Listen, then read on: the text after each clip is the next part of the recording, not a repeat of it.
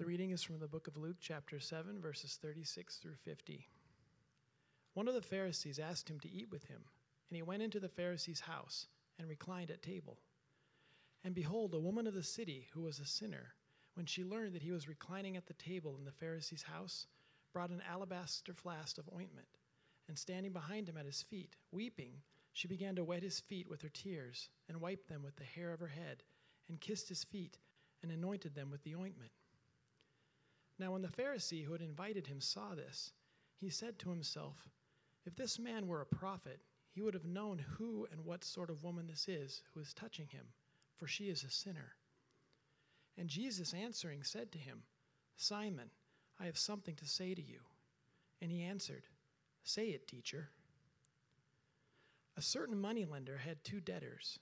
One owed 500 denarii and the other 50. When they could not pay, he canceled the debt of both. Now, which of them will love him more? Simon answered, The one, I suppose, for whom he canceled the larger debt. And he said to him, You have judged rightly. Then turning toward the woman, he said to Simon, Do you see this woman? I entered your house. You gave me no water for my feet, but she has wet my feet with her tears and wiped them with her hair. You gave me no kiss but from the time I came in, she has not ceased to kiss my feet. You did not anoint my head with oil, but she anointed my feet with ointment. Therefore I tell you, her sins, which are many, are forgiven, for she loved much. But he is forgiven little loves little. And he said to her, Your sins are forgiven. Then those who were at table with him began to say among themselves, who is this who even forgives sins? And he said to the woman, Your faith has saved you. Go in peace. This is the word of the Lord. You may be seated. Mark.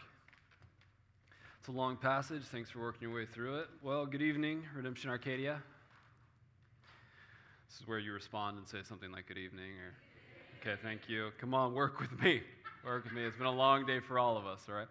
Uh, my name is Josh Prather. I'm one of the elders here. I'm a pastor at Redemption Church, um, and it's always a privilege when I get the opportunity to, to preach. I'm going to go through an outline of where I'm going to go in the sermon, and then we can dive into it. I'm going to start by talking through the biblical story.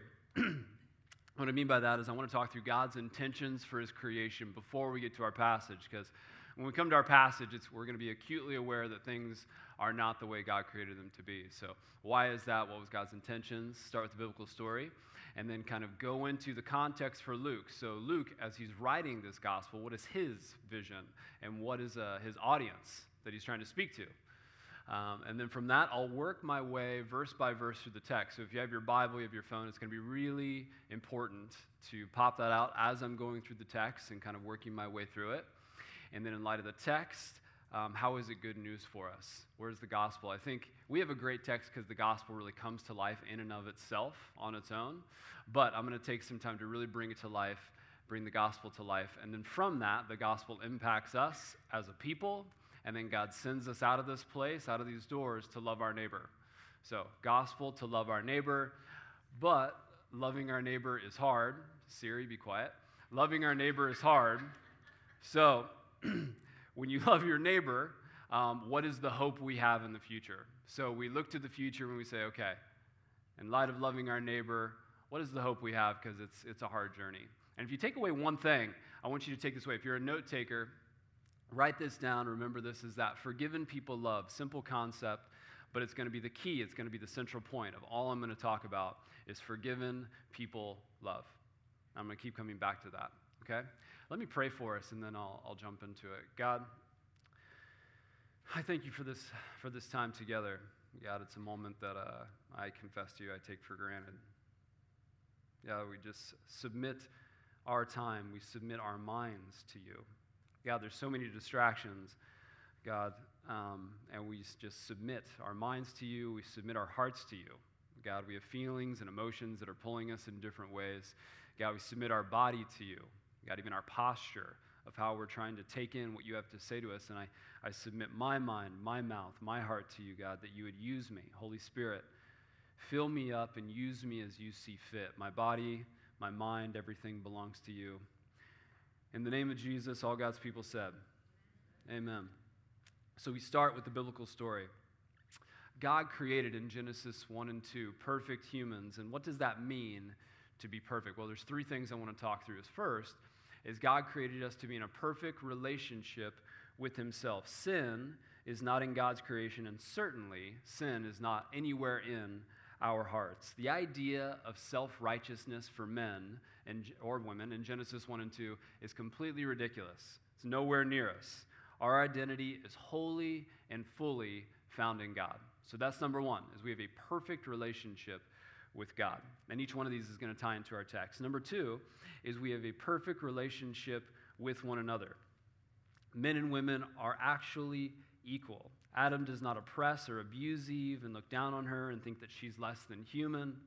Eve does not see herself as an object or struggle with her identity, but she sees herself as a strong woman of God. They are they're perfect in harmony with one another and as they connect to God. So, number two is we have a perfect relationship with one another. And the third thing is we have a perfect relationship with creation. The love of money is nowhere to be found in Adam and Eve at this point in time. They actually see money the way they're supposed to see it, or the goods and the resources that God has given them. They see them as things that are to be stewarded for God's glory and for the love of their neighbor. But with our disobedience, all of those are broken. And the fabric of God's creation is ripped apart. And now sin is so pervasive that it's just all over us. And it's all over God's creation. And, and it's all over the passage that we're going to read. And it makes the context, going to the context for Luke, honestly, reading through this passage, it makes it really challenging for me to read this passage. Because sin, thinking about sin permeating me as a pastor, as a husband, as a father, um, and sin that is just so pervasive in creation, it can distort my eyes. And also, it really is important for me to think about when we're thinking about the audience that Luke is speaking to. So, what I'm going to do, I'm going to read a quote. And this quote is by Stephen Wright. The quote's going to come up on the screen. And periodically, I'm just going to stop in the quote and just share a piece of my story that I help, um, I hope helps really bring out the challenge that I have in studying Luke and preaching Luke. So, read the quote with me. Luke's gospel itself is read as offering good news to the poor. Josh Prather, by every measurement, is extraordinarily rich compared to the rest of the world. So, okay, that's one down. Salvation does not come through military prowess, it occurs as the physically weak, all conference in football, number two, not working out for me. Socially ostracized, voted most popular in high school, mm, Yep, still not, not working out. And morally degraded. My dad is a pastor. I am a pastor. My dad was seen as a religious figure in the community. I am seen as a religious figure in the community. And all of these things are to my detriment that I just listed. These aren't accolades that I'm listing. These are to, to, to my detriment when I think about coming in to follow Jesus. The morally degraded find new dignity and place in community through relating to Jesus. One of the major themes, he goes on to say in Luke's gospel, but certainly not the only theme, is the great reversal taking place in the world.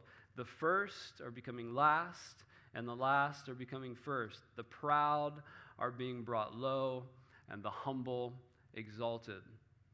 So, when Luke is crafting his gospel under the power of the Holy Spirit, he has an audience in mind that he wants to encourage.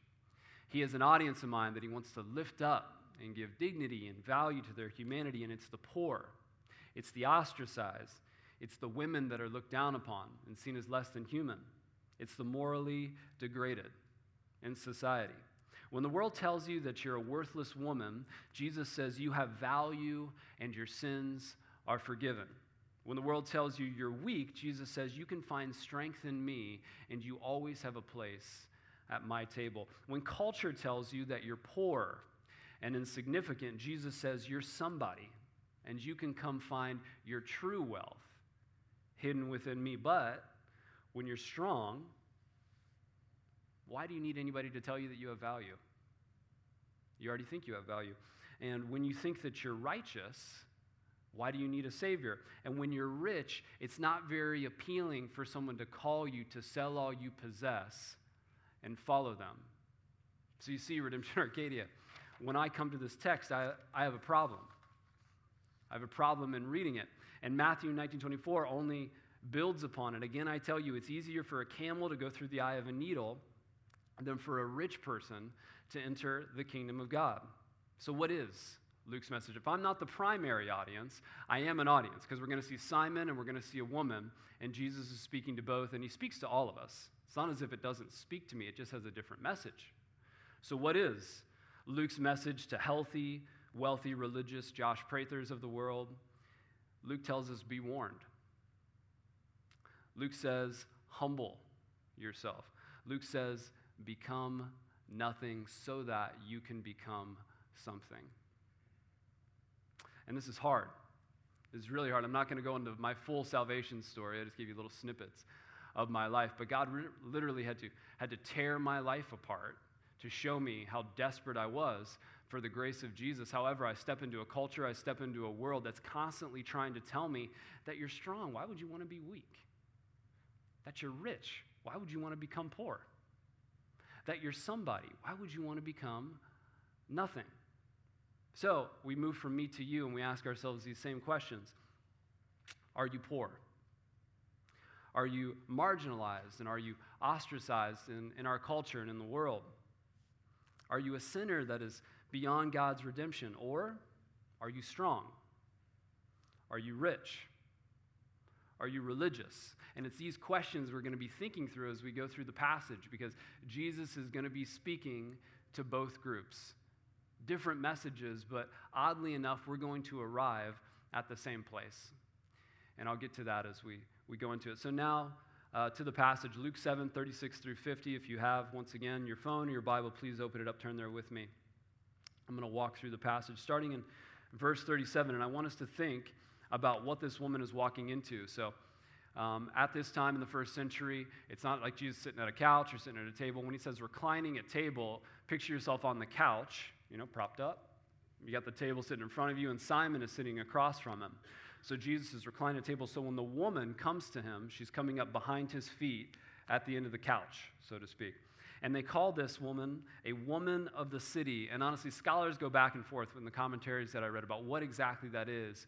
But people lean, and I would tend to lean that way as well, just from the other women that Jesus encounters and he's trying to lift up, that it's a prostitute or someone that's been in commercial sex trafficking. So this is who this woman is, and this is what um, she's bringing to Jesus. And we have to remember that this wasn't this woman's dream when she was growing up to be in this place.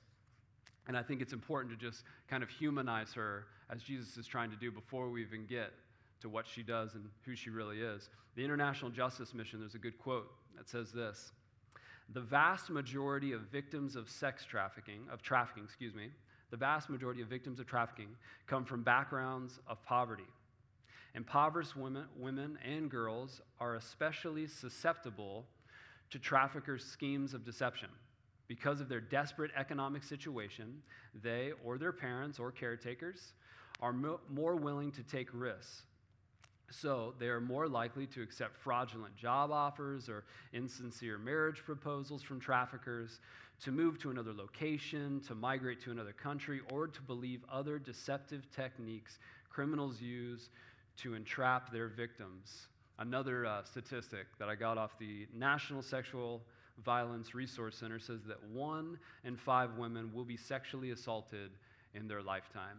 So, this woman is coming in in a desperate state, but let's just remember that she's been in a desperate state, if my sense is correct, her whole life. She's been used and abused her entire life. She's always been desperate, but now she thinks she has an out. And what does she do when she thinks she has an out? She brings her most prized possession. She brings an alabaster flask of ointment to Jesus.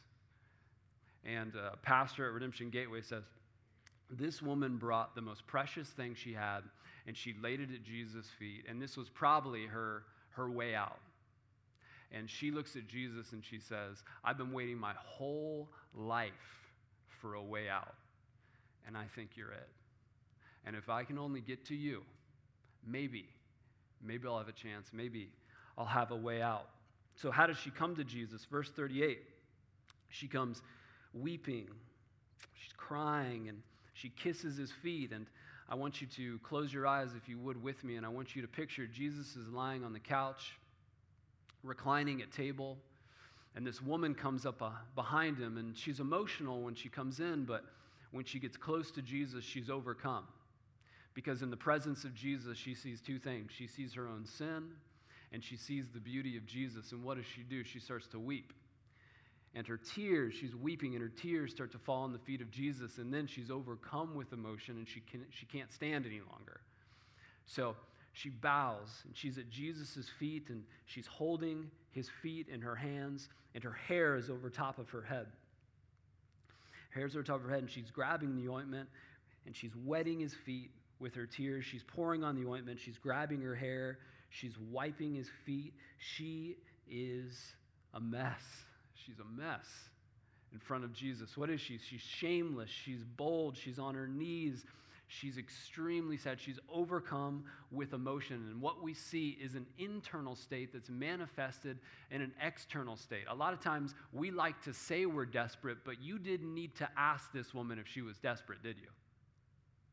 You didn't need to ask this woman if Jesus was her only way out. You saw it.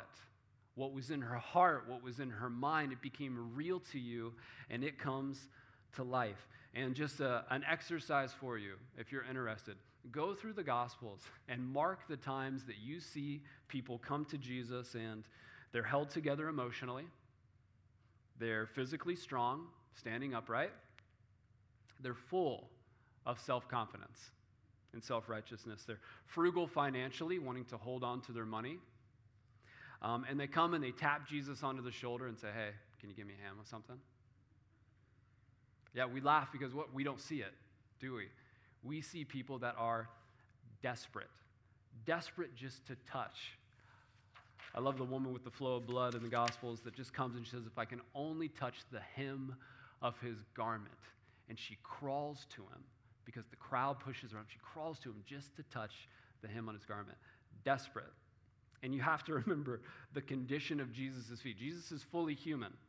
Okay, so it's not like he's God, so therefore his feet are like bling. No. We're dealing with some with some nasty feet. We got dust on his feet, and what's in that dust? We have feces, we have urine, we have garbage, and this woman is weeping on his feet, picking up his feet, kissing kissing his feet, completely humiliating herself, but she doesn't care. She doesn't care. She barges into the house because she had to be with Jesus. So, of course, Simon looks at her and then looks at Jesus and says, If this man were a prophet, this is verse 39, if this man were a prophet, he would have known what sort of woman, woman this is. And this is so ironic because little does Simon know that in about 30 seconds, Jesus is about to drop a really hard prophetic word for Simon. But Simon forgets what a prophet does. Now, what does a prophet actually do? A prophet is a covenant enforcer. What does that mean? A covenant enforcer means that God says, I will be your God, and you will be my people. You will be a holy nation, a royal priesthood, and a light to the nations, a people called out to love. And God has a, a people in mind, all people, but God has a people in mind. And who is that? It's the poor, it's the marginalized, it's the looked over, it's the forgotten, it's the abused women. And God says, This is who I want you to love. And that's part of the covenant that you made with me as my people. And Simon completely forgets it. Simon forgets what a true prophet does, but Jesus is about to remind him. And what Simon can't believe is not that Jesus is around the woman, because you have to think about this. Jesus is in the city, and Simon's not upset that the woman is also in the city. How could Jesus even allow this woman in the city? No, that's not what upsets him. It's the touch, it's the proximity. It's the fact that Jesus allows this woman to get near him and pick up his feet, and Simon can't even believe it. Why? Because it gives her value. Immediately, when Jesus allows her to grab his feet, pick him up, and start to kiss him, Simon knows Jesus is actually giving her value. Jesus is saying that she has worth. And just that, in and of itself, is prophetic on the part of Jesus because Simon doesn't give her any humanity at all. He doesn't see her as a beautiful woman that is a sinner, he sees her as a disgusting sinner, period. And that's all she is. That's all she is. So, what happens after this is uh, Jesus knows his thoughts. Jesus kind of bounces in and out of the narrative as a human, but God. so he has a moment where he God and knows what Simon is thinking. And he says, Simon, I'd like to ask you a question, you know, tell you a story. And he says, Say it, teacher. So I want to read to you verse 41, what he, what he starts with. Verse 41, if you want to follow along, a certain moneylender had two debtors. One owed 500 denarii and the other 50. When they could not pay, he canceled the debt of both. Now, which one will love him more? Simon answered, The one, I suppose, from whom he canceled the larger debt. And he said to him, You have judged rightly. Now, I want to put this into our context uh, to make it a little easier. Um, and this would never happen in our context. I mean, we could never imagine a situation like this. So, just like you really got to imagine with me. Imagine that people are paying more for homes than they actually should. And imagine that lenders are actually lending money that they probably shouldn't. We'll call this a mortgage lending crisis. We've never heard of this, never happened in our context, but use your imagine with me. If you think one person laughed, all right, I appreciate that. Stay with me. So we, we'll call this a mortgage lending crisis. So what happens in this crisis is you lose your job, your wife loses her job, you have no money, no way to pay, pay down the debt. So the money lenders come after you. But in this context, what actually happens, you actually literally become a slave to the lender. The debt surpasses anything that you could ever pay back. It's not even possible to ever even think about paying back the debt. And this is what Jesus is going to use to compare it to sin. You could never even imagine paying it back. And this woman has a debt that she couldn't even fathom paying back, and she's a slave to sin. A debt that she could never pay back, recognizing she's an absolute slave to her own sin. So Jesus turns towards her and says, then turning towards the woman, and Jesus does this in almost every story we're going to share with you, Jesus actually sees. The eyes of Jesus are so beautiful and so amazing because Simon sees, but he doesn't see. It's like there's an invisibility, like he sees, but she's still invisible to him. She's nothing to him. But Jesus not only allows her to touch him, he looks at her, humanizes her, and he really sees her. And he looks at Simon and says, verse 44, Do you see this woman? And of course, we know he doesn't.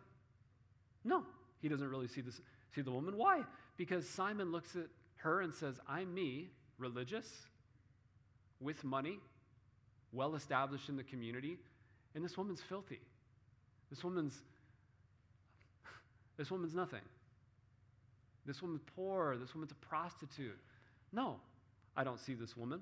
So I'm going to read the story one more time. We already read it once. I just want to read the story one more time, and I'm going to ask you with me do we see this woman? Do we really see her?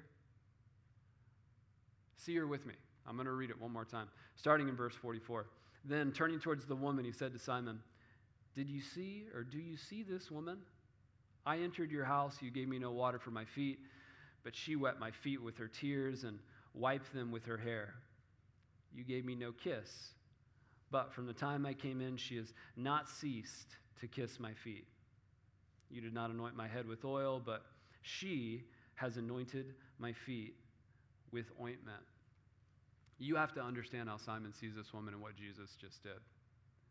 Because I can only imagine that Simon's jaw just dropped wide open because the Prather home has actually had some unexpected, uninvited guests as well. But they're not women of the city, they're roof rats of the city. And uh, if you know, like the Crocodile Hunter, like Chronicles, it's been like the Urban Hunter Chronicles in the Prather home. Me, like trying to take down these roof rats. You know, over the last few months, it's like been my mission. If I can just get these roof rats out of my house. So you have to imagine, you invite me over to your house, and we're taking it easy. We're kicking it on the couch. I got my feet up you know, and we're chatting a little bit.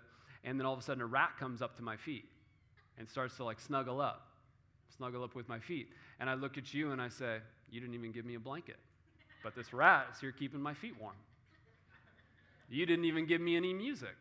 You didn't put any music on for me. And look at this rat. He's down here like squeaking, making beautiful. That's how Simon, that, that, your response is Simon.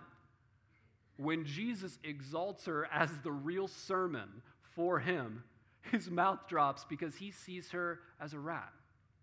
Absolutely nothing with, with no value. And I think the challenge is we sometimes are like Simon and, how we welcome Jesus into the equation. We open the door, we ask him to come in, but there's no real desperation. There's no true hospitality. Why? And why is that? Because we know how to lead, lead a church, we know how to lead our homes, we know how to lead our organizations. We have life insurance, we might have a 401k, we might have a diverse portfolio of investments, We've got our emergency reserve. We're respected people in the community. We're students, we're bankers, we're lawyers, we're doctors, we have multiple degrees. What is going to lead us to be that hospitable for Jesus or to be that desperate for the love of God? And this is the challenge that we have working against this. So Jesus says again, and I say to you, do you see this woman? She is the sermon for all of us. and just one quick word as I read through that story when it says, wet my feet with her tears. I am not joking, it's not an exaggeration. I've had three conversations I can remember in the last two months with women that have gotten emotional. The conversation gets serious. You know, it's a counseling session. So get emotional. What's the first thing that a woman will do if she's in public and she gets emotional? What will she do? Apologize. Always. Right? Immediately say, I'm so sorry. I'm so sorry. I'm getting emotional. I just, what have we done in our society? When you hear that someone's emotional, a woman or a man, do you ever put it as a positive? Say, man, she's really emotional. Or is it immediately a negative connotation attached to it? Right? And here we see Jesus saying, no, this is true worship. You know who's actually held together in this story? Simon. You know who's stoic? You know who's strong? Simon. You know who's weak? You know who's emotionally distraught? You know who's desperate? the woman of the city. And that's who Jesus exalts and says, This is real worship. If you really want to worship me, you come to me like this woman. And Simon had the opportunity.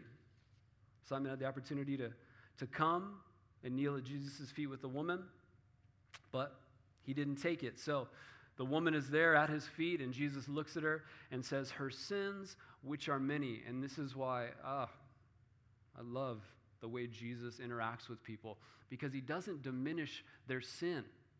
He's, do, he's doing so much work in this story to exalt this woman, to give her humanity, to say that she's beautiful. But as he's doing it, he recognizes that she needs forgiveness because her sins, which are many, he says, need forgiveness. And what he's doing to Simon is he's trying to humble. Simon looks at himself up here.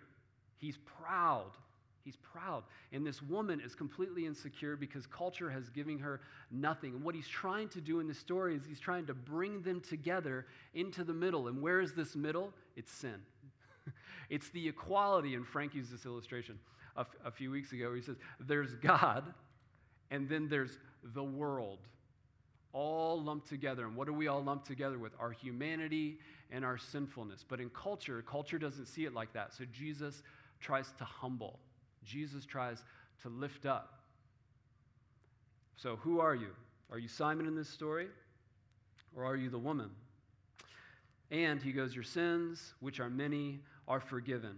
She knew how great of a sinner she was, so therefore she, she knew the forgiveness that she needed. And she knew the only place that she that she could get it. So if you're new to church, I want to go back to the story and you want to think about this woman's sin. I said it before, I'll say it one more time.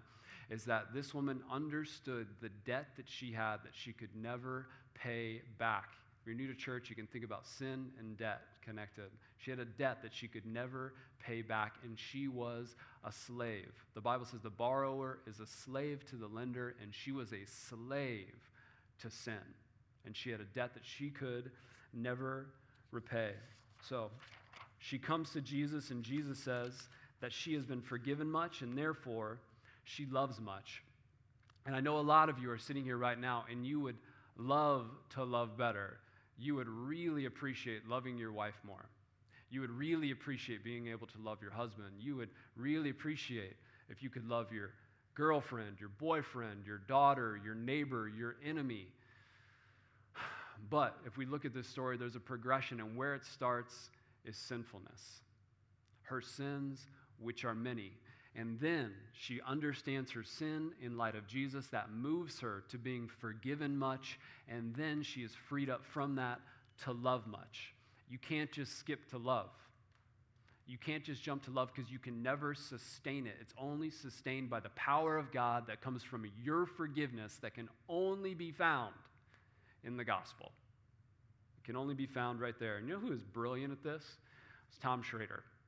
Tom Schrader was the founding pastor of Redemption Gilbert, huge mentor for Frank. I actually never got the chance to, to know Tom that well, but I feel like I did just because I spend so much time with Frank and Tyler Johnson, who's another pastor and my boss.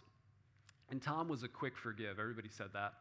Um, because Tim Mon would say he lived 30, li- or 30 years of hell before he actually came to know Jesus. He didn't become a pastor and plant Redemption Gilbert till I think he was almost 40 when he actually planted Redemption Gilbert. But what that did is when he drew close to Jesus, Jesus would just give him a glimpse into his own heart.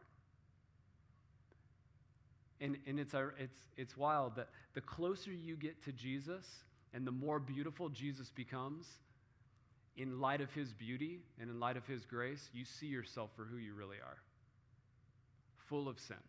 Sin that you never even knew that you were capable of starts to appear to you. And Tom knew this.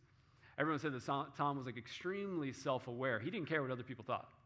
It was one of his best attributes, but he cared a lot what Jesus thought. He knew he was forgiven, and from that forgiveness, he was freed up to love his neighbor in extravagant ways that honestly, I don't think this city will ever fully know this side of heaven. Tom's impact. And it started with he had been forgiven much. And he knew it. He knew it.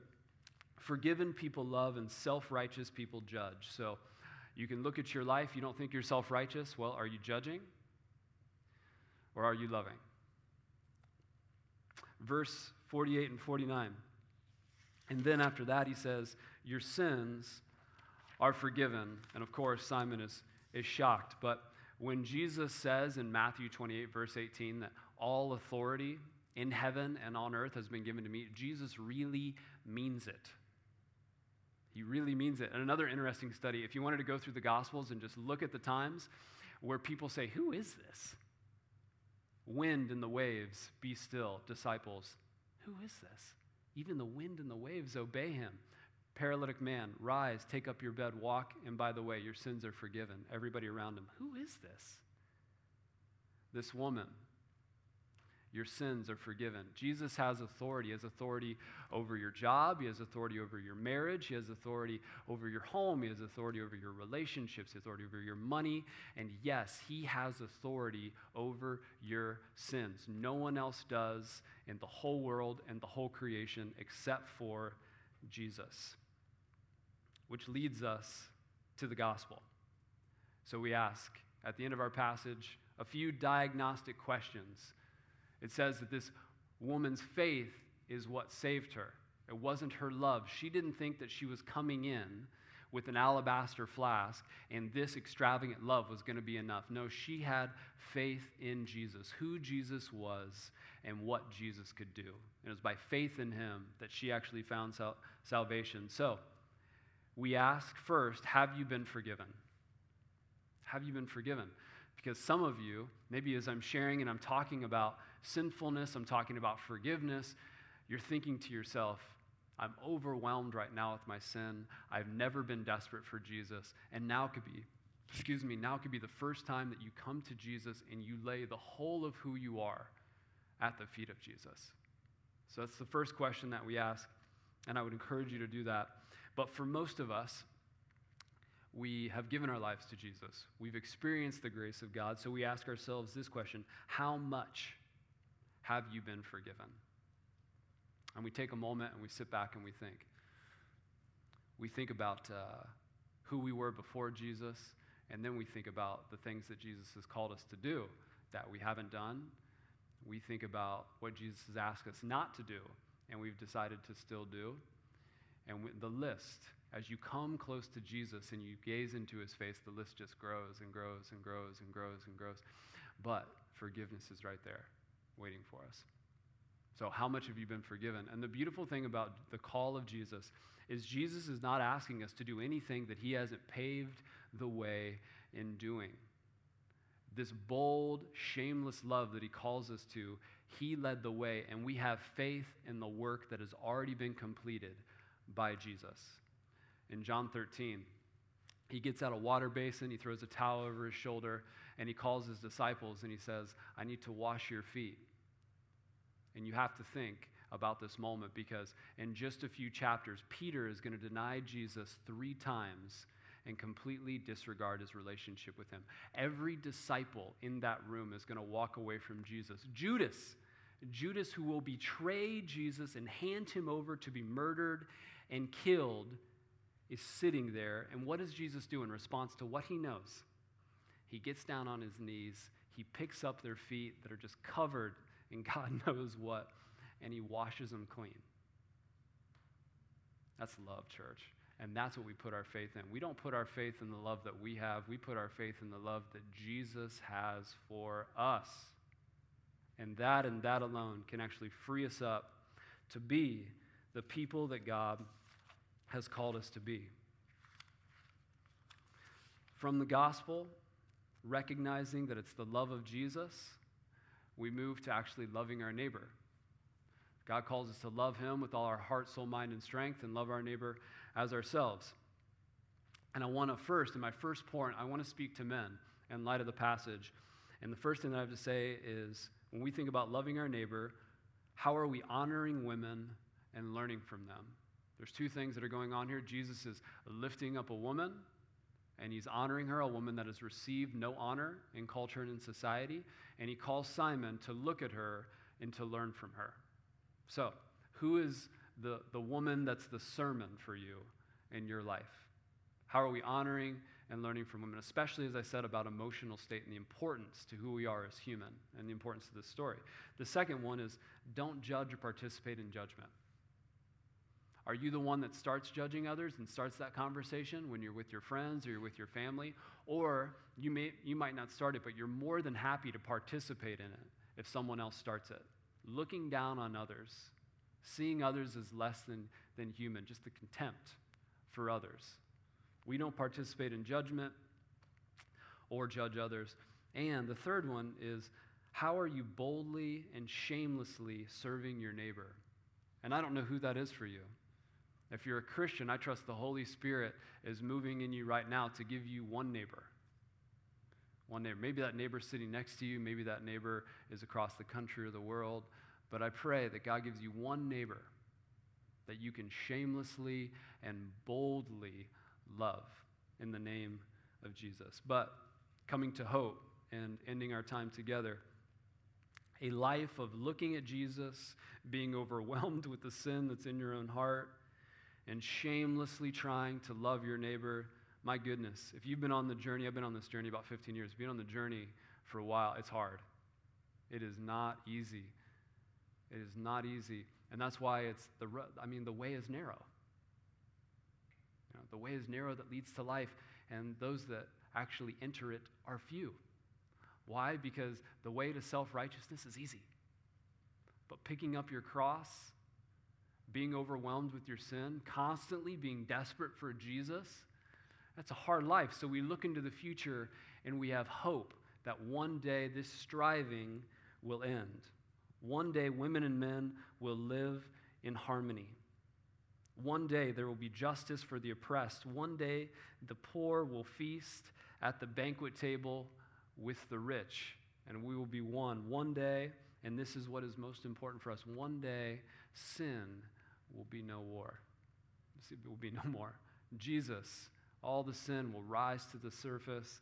Jesus will wipe it off our hearts and off the face of creation, and we will reign with Jesus. And one day we will see him face to face. What we strive so hard after now, just to get a glimpse of Jesus. Just show me yourself that I can see your glory.